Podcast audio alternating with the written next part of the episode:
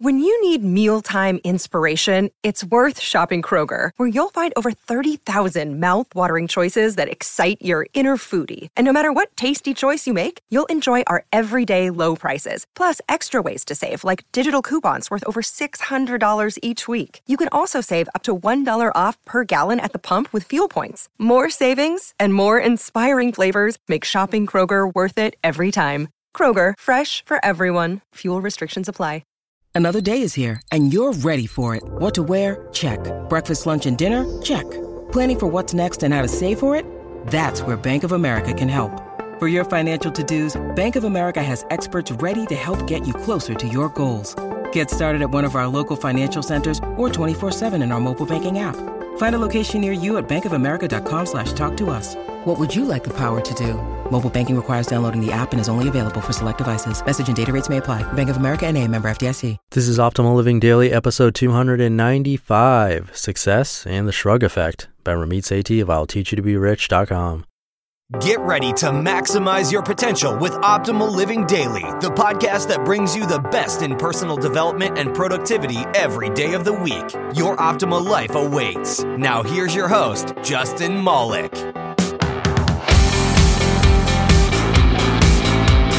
Hello, hello, and welcome to the 295th episode of Optimal Living Daily, the podcast where I simply read blogs and sometimes books to you that will help you optimize your life. Think of it as a massive audio collection to build better habits, be more productive, be happier, and really optimize your life. And thank you for being here. It means a lot. I'm just going to jump into the post. So let's start optimizing your life.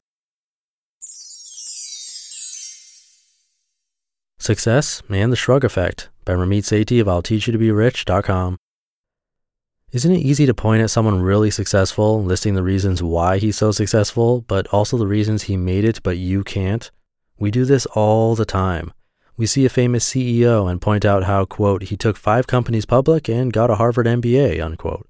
We see a successful children's book author and point out how she already knew four publishers, so her book got published immediately. We point to Donald Trump and talk about how he had billions, so of course he could buy half of Manhattan. And we note that we're already older than Michael Dell was when he was running Dell out of his dorm room. And then we shrug. What can we do? She has a Harvard MBA. They made it big, but they're different than me. What a bunch of horse. I want to talk about this today and try to challenge some of the assumptions we make.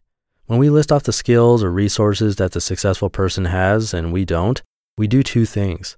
First, we distance ourselves from that person, making them into something other than an ordinary, regular person. Second, we create an excuse for why we won't achieve the same level of accomplishment. And then, in a textbook case of a self fulfilling prophecy, we don't. But guess what? CEOs don't just magically flip a switch and start wearing a fancy suit one day, directing their staff to do this and that. Getting to the top isn't about knowing how to execute a leveraged buyout or negotiating anti dilution provisions or whatever. This is true for both CEOs and other successful people in other domains. It starts earlier. For that CEO, it probably started when he took a paper route in junior high or started a website in high school or designed an interesting product in college.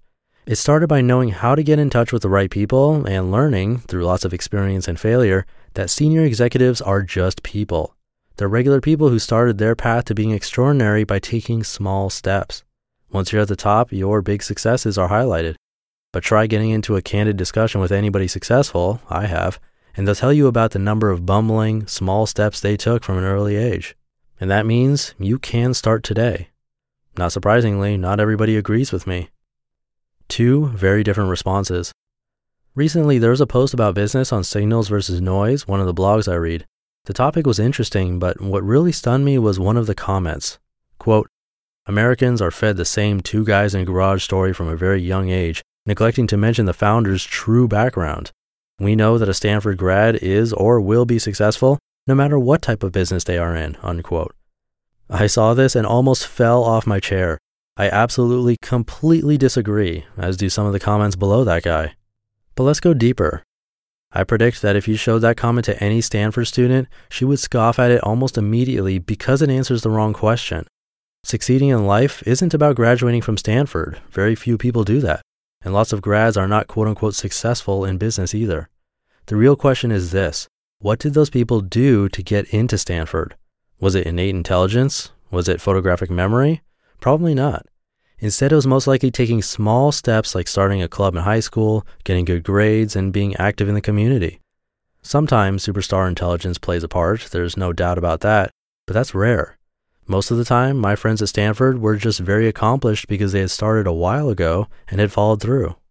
So that's one perspective, pointing at someone successful, attributing it to external factors, and shrugging because you don't have identical qualities. I call this the shrug effect. As you can imagine, there's another way. I want to tell you a story about a guy named Jim English.